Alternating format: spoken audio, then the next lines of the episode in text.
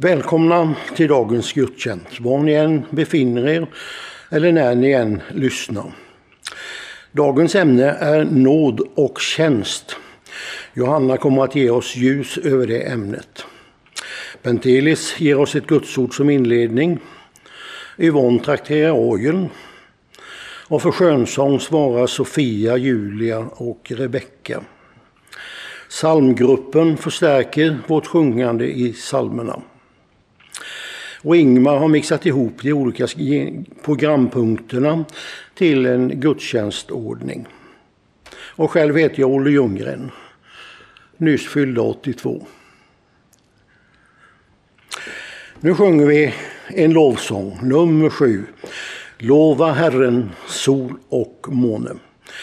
Men i samma andetag så vill jag också påminna om vårt ansvar att medverka ekonomiskt. Där finns de olika betalningssätten eh, på baksidan av programbladet. Tack för din gåva. Och efter sången så läser Bentelis inledningsordet.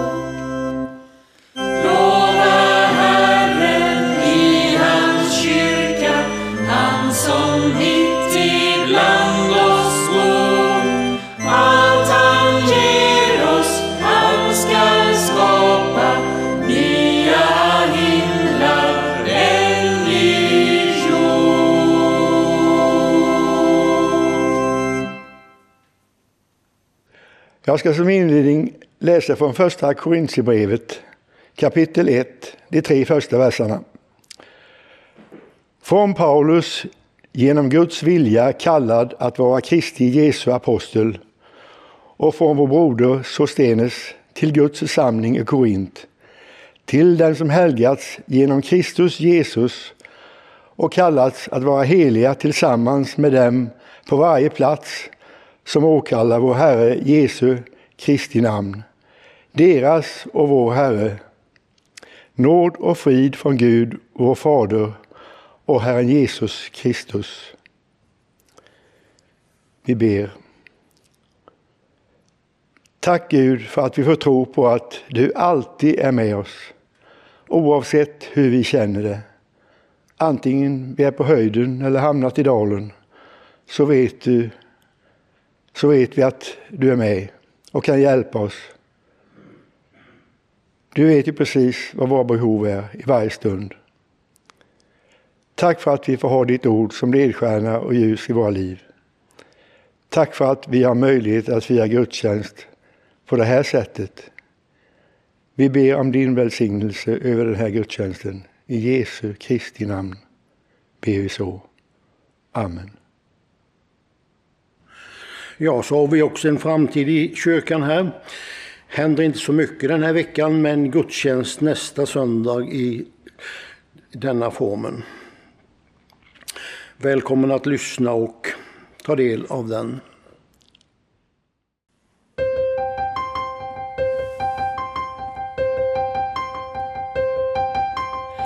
Jesus är är i centrum utav allt. Jesus är centrum utav allt. Ifrån början och till slut är det bara du, det har alltid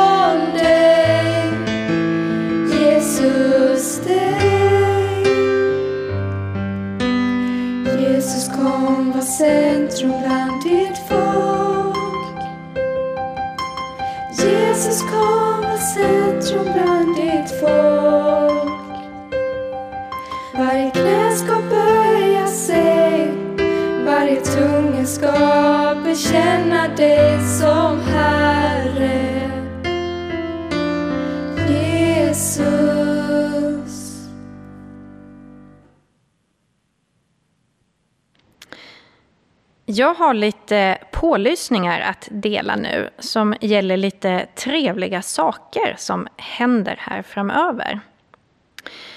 Dels vill jag börja med att inbjuda dig till en mötesplats ett antal söndagar här vid kyrkan. Jag har valt att kalla det för bön, bönor och bröd. Då kan du som vill titta förbi nere vid vindskydden bakom kyrkan. Och där finns en liten eld och det finns lite kaffe. Och där finns jag eller Mattias på plats, eh, våra pastorer här i församlingen. Och vi finns till för samtal, vi finns till för dig som önskar förbön för något särskilt eller bara i allmänhet. Vi ber väldigt gärna för och med dig. Och du som vill har också möjlighet att få nattvard där på plats. Det är ju någonting som vi tyvärr inte kan förmedla genom den här podden. Men vi vill ändå erbjuda dig som, som vill ta emot nattvard möjlighet. Mellan klockan 11 och klockan 13, alltså idag och ett antal söndagar under februari och mars, så kan du komma dit. Och exakt vilka datum det här gäller finns på hemsidan och på församlingens Facebook-sida. Det här året, år 2021, det är ju ett väldigt speciellt år på många sätt. Men inte minst för att det ju är 50-årsjubileet för vår älskade ungdomskör. Och arbetsgruppen för Ingarps ungdomskörs 50-årsjubileum har ju träffats under förra året för att planera inför en stor festhelg den 2-4 juli nu till sommaren 2021. Men på grund av pandemin och inte minst de oklarheter som ännu finns om hur sommaren kommer att bli så har arbetsgruppen nu beslutat att istället arbeta för ett större firande av kören i juli 2022. Men oavsett den här pandemin så är ju 50-årsjubileet i år. Och det kan vi ju absolut inte låta gå obemärkt förbi. Så arbetsgruppen tänker nu jobba utifrån tanken om strösslet på glassen. Och den här glassen, alltså den stora grejen, firandet, det blir sommaren 2022. Men strösslet, det som man ju äter först, det planerar vi att strössla med redan det här året på lite olika sätt. Så det här firandet är igång och du får hålla utkik i podd och på hemsida och Facebook och se fram emot många små trevligheter som kommer strösslas under 2021. En annan väldigt trevlig och rolig sak som vi har att se fram emot det är väldigt snart. Det är på lördag den 6 februari klockan 18.00. Då är du som vill inbjuden till en familjekväll som kommer att äga rum på Zoom. Zoom är ju ett mötesverktyg som man kan ha i telefonen eller på datorn eller på paddan. Och det här blir en supertrevlig kväll, massa roligheter, 45 minuter, så du hinner absolut med detta och kanske också något annat. Det blir lite frågesport och intervju och annat roligt. Och vi tänker också att det här är ett liksom lite träningstillfälle inför årsmötet som också kommer att ske på Zoom. Vi tror att vi är ett ganska stort gäng som vill gärna känna sig för lite innan årsmötet. Se till så att man kommer in och eh, att det funkar med det tekniska. Eh, och vi tänker att det här blir ett sånt tillfälle där man kan få testa de olika funktionerna och ja, men se så att det funkar helt enkelt. Och man ska inte känna sig dålig om man inte kan det här, utan det här är ju poängen, att vi lär oss tillsammans. Länk till detta kommer att läggas ut både på Facebook och på hemsidan i god tid innan. Och du som vill vara med, du klickar helt enkelt på den här länken. Om du använder telefon så är det enklast om man har laddat ner en app, som en Zoom-app innan. Och jag vill också särskilt uppmuntra dig som känner att du har koll på Zoom redan, att fundera på, har jag någon släkting eller någon vän som kanske skulle uppskatta om jag kom förbi och hjälpte till att få det här att fungera? Vi vill verkligen uppmuntra er att hjälpa släkt och vänner att ja, göra det här tillsammans och hjälp varandra så ska det här gå hur bra som helst. Nu ska vi få lyssna till mer härlig sång.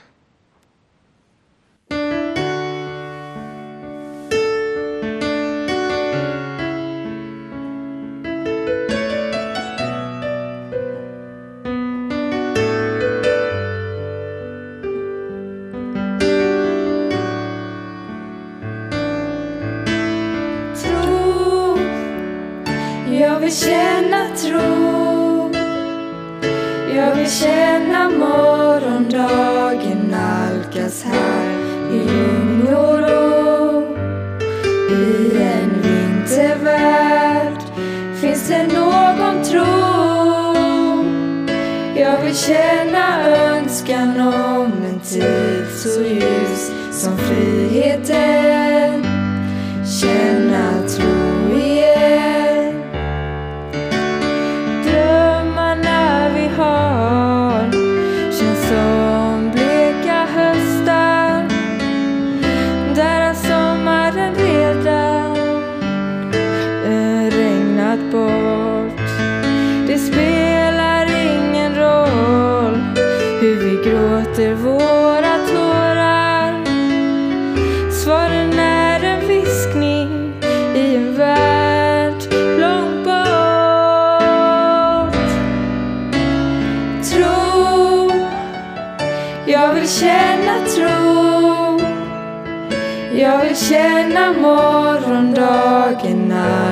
här i lugn och ro.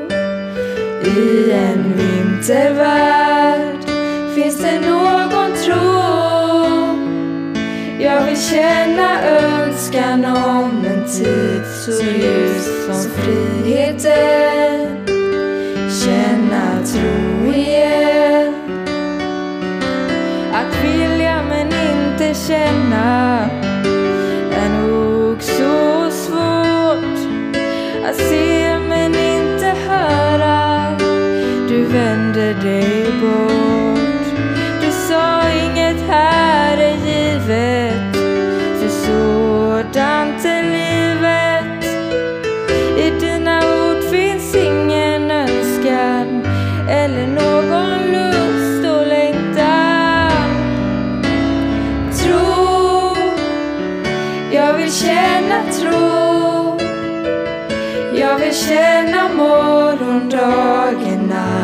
här i lugn och ro. I en vintervärld finns det någon tro. Jag vill känna önskan om en tid så ljus som friheten. Tro, jag vill känna tro. Jag vill känna mål.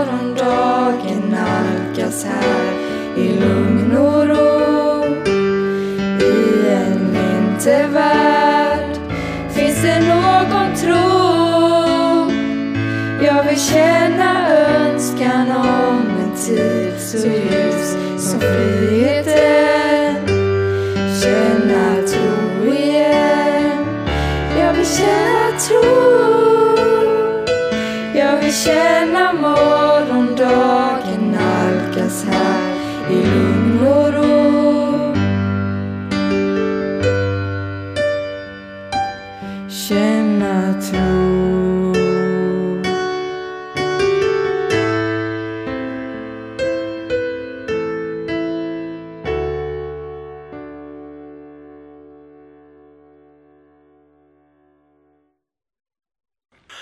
Denna tid på året är redovisningarnas tid. Det är verksamhetsberättelsen som ska fram, man ska redovisa ekonomiska läget och så vidare och så vidare. För min del vill jag också nämna om några händelser. Däremot inte någon ekonomi. I januari, Tuva fyllde 19 år. Jag sitter i skinnsoffan i Norrby och iakttar mina yngsta barns lek, barnbarns lek. Plötsligt hoppar Eden upp i mitt knä. Astrid beskriver det väldigt fint mellan Emil och drängen Alfred med orden Du och jag. Du och jag Eden. Du och jag farfar. Det var orden. Tillit är ordet.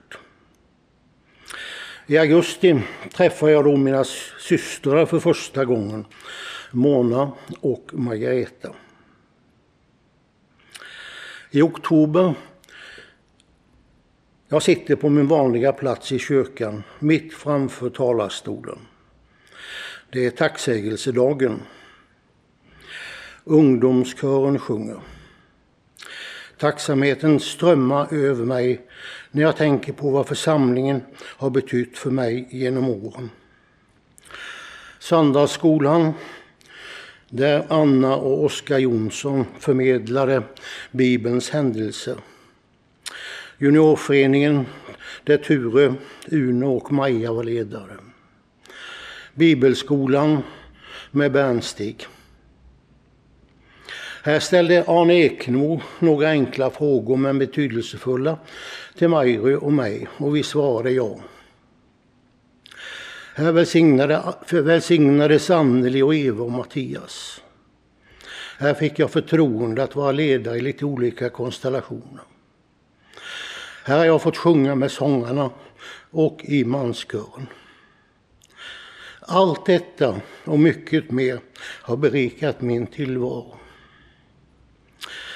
Församlingen består av medlemmar. Alla ni medlemmar och de som gått vidare har på olika sätt under åren medverkat till mitt livs innehåll på denna plats. Det har varit du och jag med lite olika intensitet och innehåll. Genom samtal, ögonkontakt, gester, fixande. En psalm beskriver mina upplevelser. Tack min Gud för vad som varit. Tack för stund som inne är. Tack för nåd som ingen mäter. Tack för rosorna vid vägen och törnet ibland dem. Och i framtiden, tack för resta himlastegen. Tack för evigt tryggat hem. Nu sjunger vi psalm nummer 65 och sedan lyssnar vi till predikan.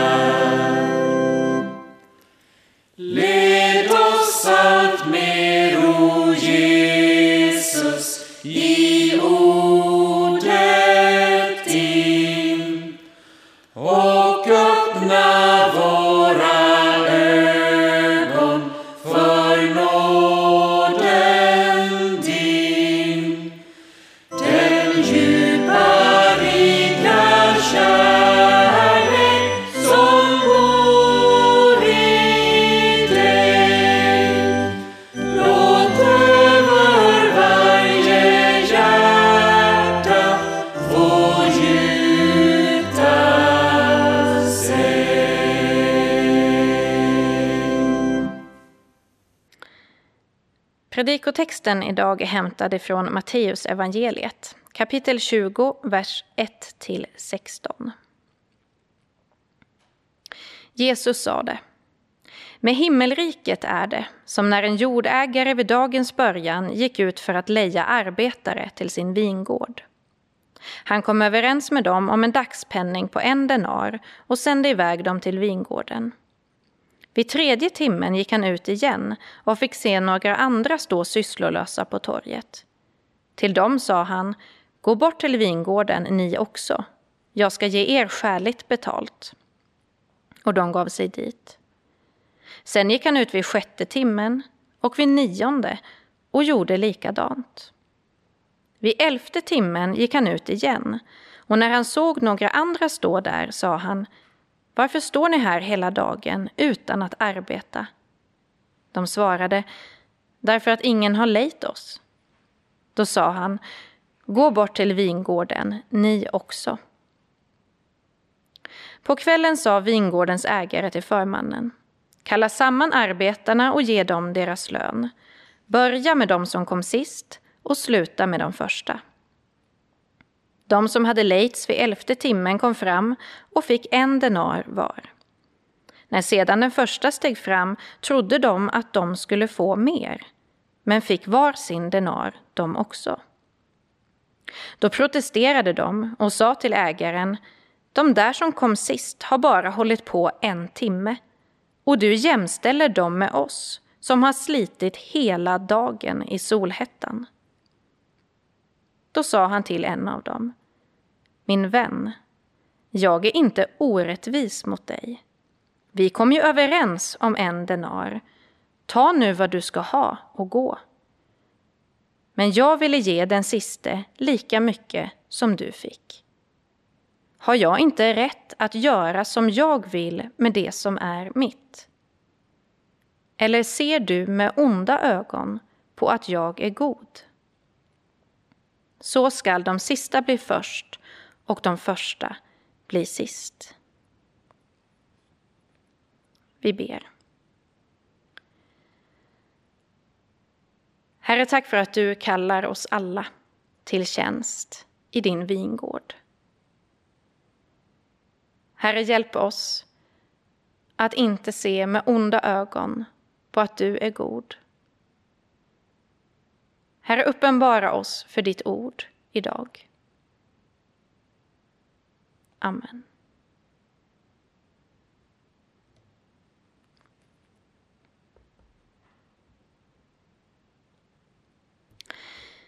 Det sker en väldigt intressant vändning i mitten av den här texten.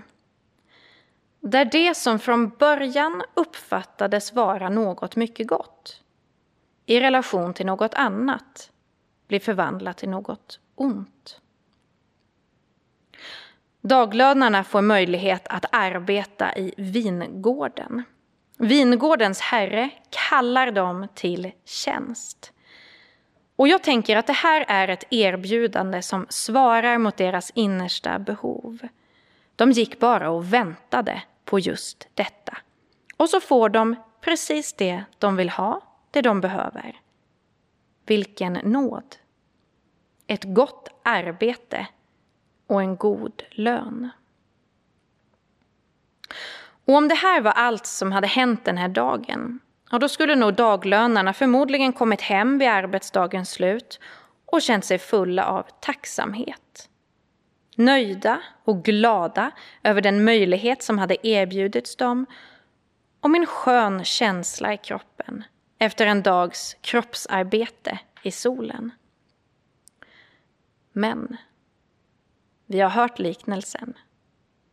Fler arbetare sluter till, en efter en och nu ställs den egna arbetsinsatsen i relation till andras.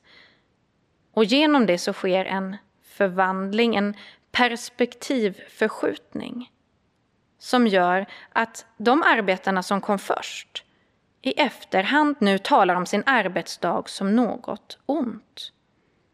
De talar nu om sig själva som vi som har slitit hela dagen i solhettan. Men vad är det som händer här egentligen? När jag läser om det här så kan inte jag hjälpa att relatera tillbaka det till det som vi kan läsa om i skapelseberättelsen och fallet. Människan skapades att leva i helhet och i gemenskap. Som en del av Guds goda skapelse inbjuds hon att ingå i ett sammanhang där allt var ett uttryck för Guds nåd. Solen strålar, vattnet i bäcken, hennes egen kropp och förmåga, relationen till andra och till Gud. Det som människan mötte tog hon emot som ett barn med tillit och med tacksamhet. Men så äter hon av den förbjudna frukten. Det som benämns som kunskapens träd. Och vad händer? Jo, det står att trädet ger kunskap om gott och om ont. Det ger alltså kunskap om skillnader. Den ger kunskap som förmår att värdera och jämföra. Att kunna ställa olika saker i relation till varandra och genom det se skillnader. I gott och i ont, men också i bra och dåligt, fint och fult.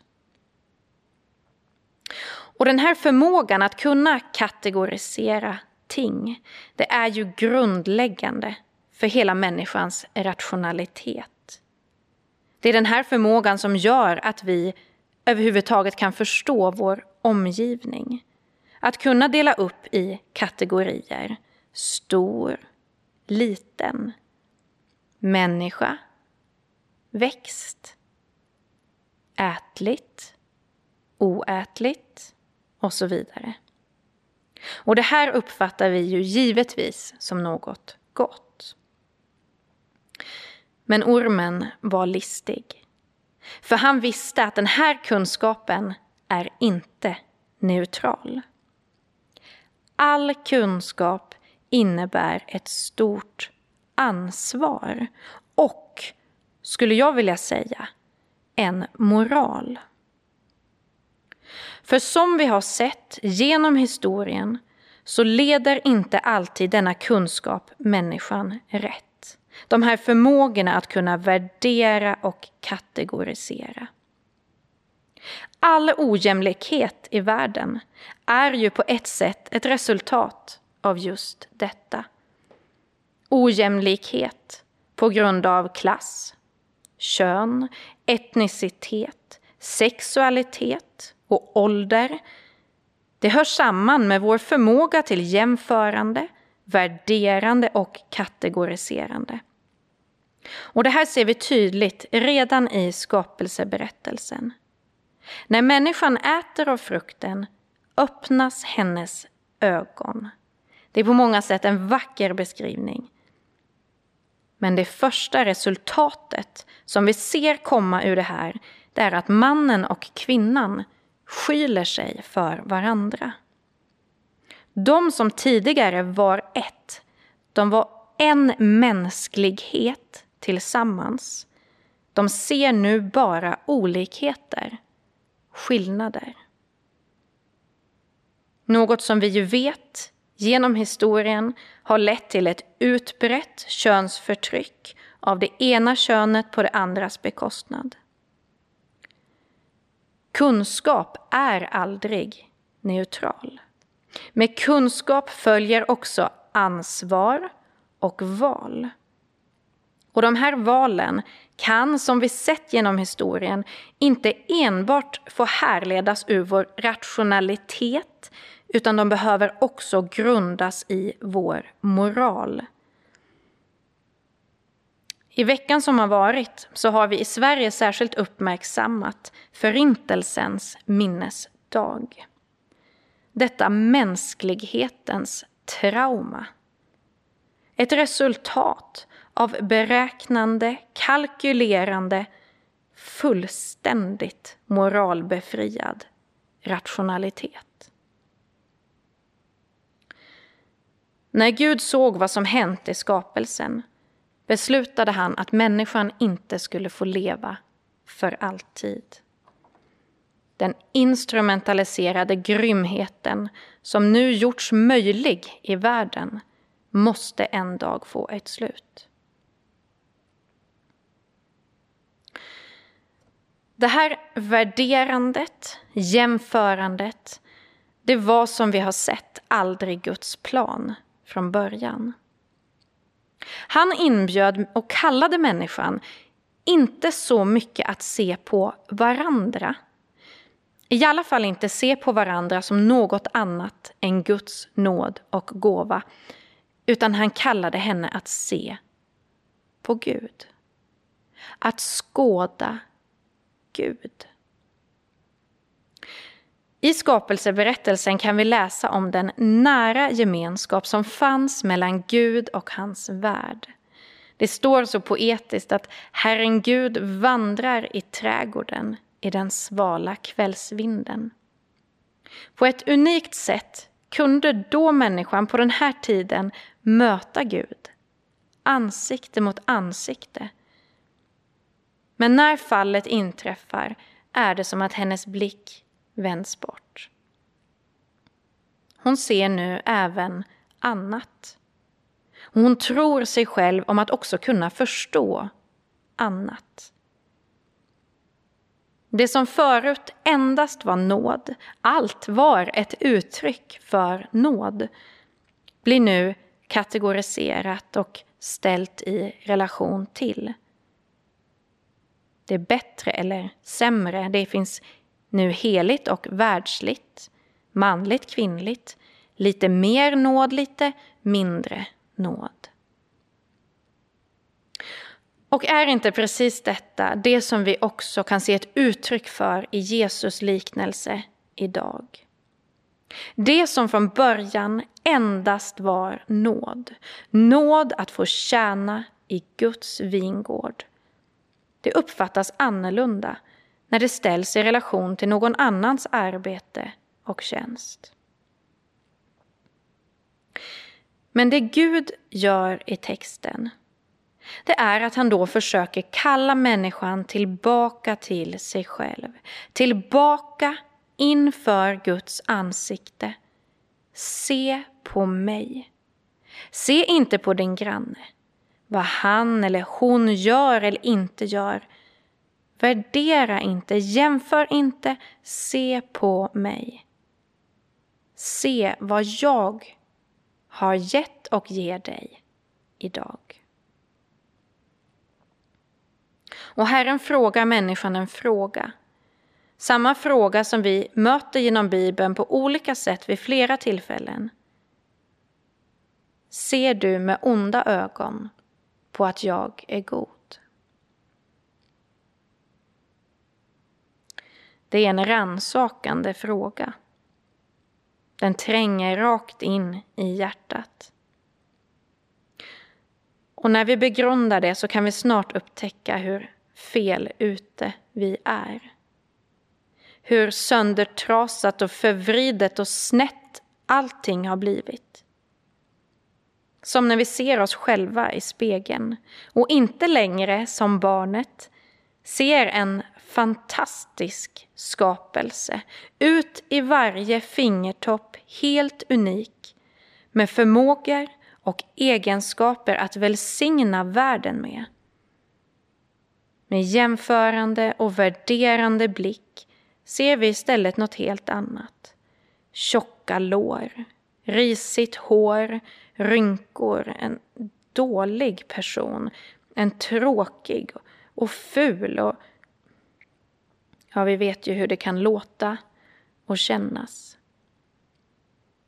Och Gud står sorgset bredvid och frågar varför ser du med onda ögon på att jag är god?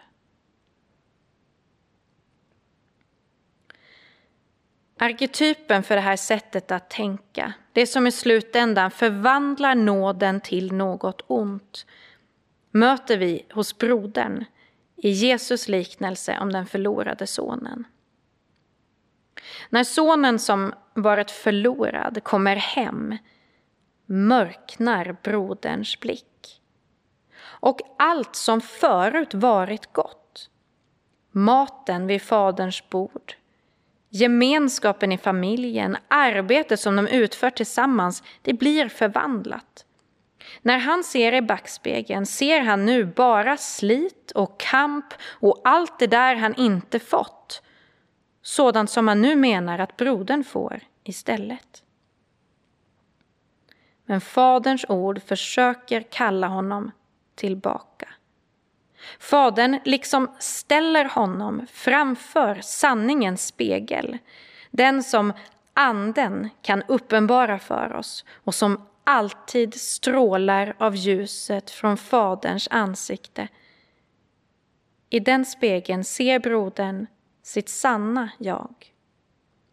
Mitt barn, du är alltid hos mig och allt mitt är ditt.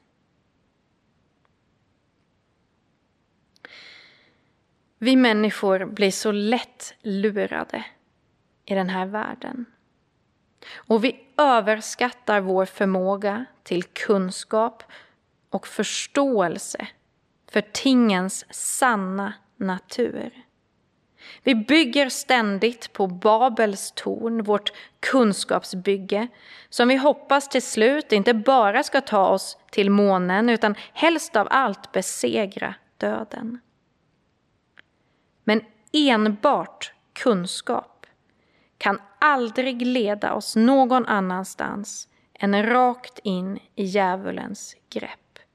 Vi behöver moral. Vi behöver Andens ledning. När Guds folk gick vilse, när de till slut hamnade som slavar i Egypten, så ger Gud folket en väg ut, en väg vidare. Han ger dem lagen, buden, som skulle leda folket rätt. Om folket själva hade följt sin egen, på ett sätt rationalitet, slutledningsförmåga, så hade de förmodligen gått tillbaka till Egypten. Där de, deras minne sa de i alla fall att där var grytorna alltid fulla. Där fick vi mat. Men buden ger Gud till folket. Och syftet med de här var ju att bevara folket. Att bevara deras hjärta hos Gud och rikta deras blick tillbaka till honom. Men till och med det här, till och med Guds ord, gick att använda för att kategorisera och värdera varandra. Syndare, synderska, rabbin, präst, tullindrivare, farisé, levit, mer helig, mindre helig. De här, det här ordet, de här buden som egentligen skulle ena folket till ett. De blev i de lärdas händer förvandlat till en måttstock som skilde människor från varandra. Lagen hjälpte dem att se flisan i sin broders öga men dolde dem för bjälken i sitt eget. Och visst kan det vara så även för oss, att vår egen goda strävan, våra goda föresatser, istället för att bli till glädje för oss själva, så vrids de till så att de används för att istället fälla domar över någon annan. Det kan till exempel vara i koppling till klimatfrågan. Där våra egna beslut, vår goda vilja och övertygelse att kanske källsortera och inte flyga. Istället för att leda till tacksamhet över vår möjlighet att få tjäna i vingården så leder det till dom och missunnsamhet mot andra. Eller som nu, i pandemitid, Istället för att se till vad jag själv gör och vad jag kan göra så riktas blicken mot vad andra inte gör eller borde göra. Men så älskade Gud världen att han gav den sin enda son för att de som tror på honom inte skulle gå under utan ha evigt liv. Gud behövde bli människa för att människan genom mötet med honom återigen skulle kunna rikta blicken tillbaka till Gud. När Jesus står i templet och profeterar om sitt uppdrag så säger han Herrens ande är över mig. Ty han har smort mig till att frambära ett glädjebud för de fattiga. Han har sänt mig att förkunna befrielse för de fångna, syn för de blinda och ge de förtryckta frihet.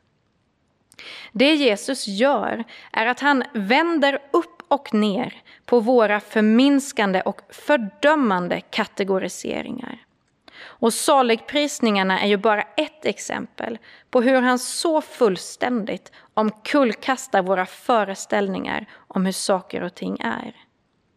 Liksom han river och kastar omkull månglarnas bord i templet så vill han också inom oss få oss att förstå att vi på så många sätt har förvandlat det goda Gud gett till ett rövarnäste. Vi har splittrat den mänsklighet som från början var kallad till gemenskap. Och vi har trasat sönder den jord, den skapelse som givits oss som ett utflöde av Guds godhet och nåd. Arbetet i vingården är inte längre sett som en nåd, utan som ett ok att bära. Bror och syster är nu omtalad, omgjord till termer av fattig eller man eller afrikan eller invandrare eller uttjänt. Jesu liknelse idag är en liknelse om himmelriket. Och den är på samma gång väldigt sorglig som hoppfull. Det sorgliga är människans oförmåga att se nåden. Men det hoppfulla, trots allt, är Guds trofasthet. Människans synd hennes grumlade blick på världen och på Gud som får såna fruktansvärda konsekvenser, det gör Herren sorgsen. Men det hindrar honom inte från att låta alla få del av sin nåd. Och kanske är det just rätta. Guds annorlunda skap, det som kan fånga vår blick och stämma oss till eftertanke. Att han, trots vår stora synd, ändå möter oss med nåd och kärlek. Kanske kan det få oss att vilja förändras.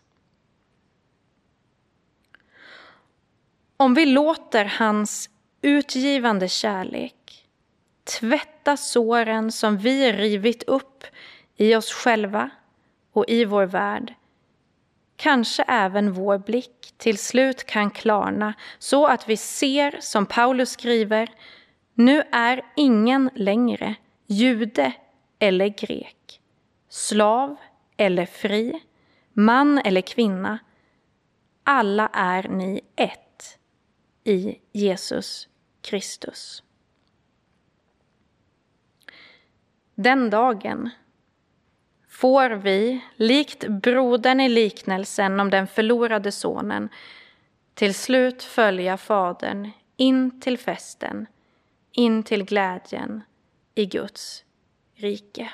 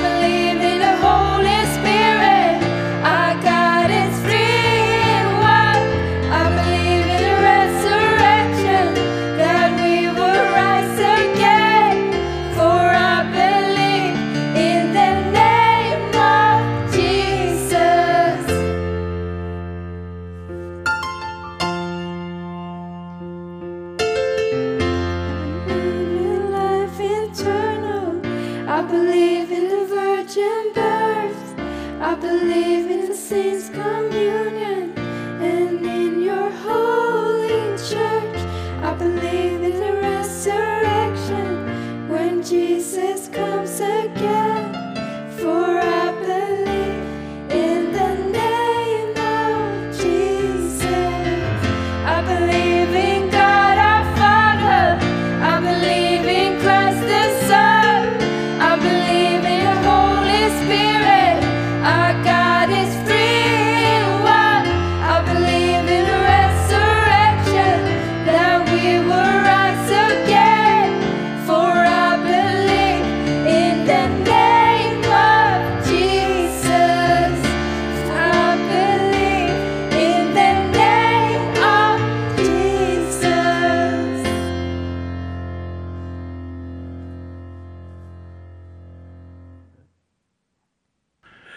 Vi har eh, mycket att tacka för, mycket att bedja om.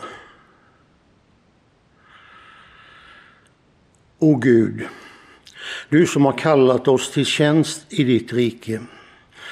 Hjälp oss att lita på din barmhärtighet och låt oss av nåd få ärva det eviga livet genom din son Jesus Kristus. Och så vill jag att du välsignar oss alla, vår verksamhet här i kyrkan. Du vill se till våra medlemmar hur livet än ter sig. Kom med din välsignelse. Kom med din hela, ditt helande. Kom med din stöttning när det är svårt. Vi ber så i Jesu namn. Amen. Ja, vi som har medverkat och format gudstjänsten tackar för förtroendet för att vara i tjänst för Gud och församlingen på det här sättet. Som avslutning så sjunger vi Se, jag vill bära ditt budskap, Herre. Det är psalm nummer 89. Och sedan får vi välsignelsen från Johanna.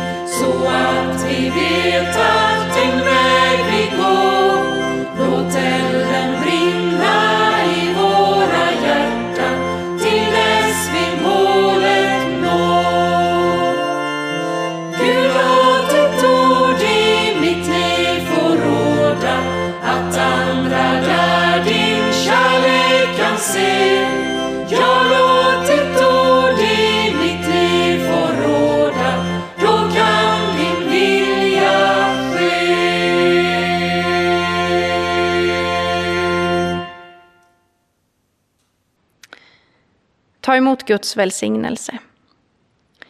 Herren välsigne dig och bevare dig. Herren låter sitt ansikte lysa över dig och vara dig nådig.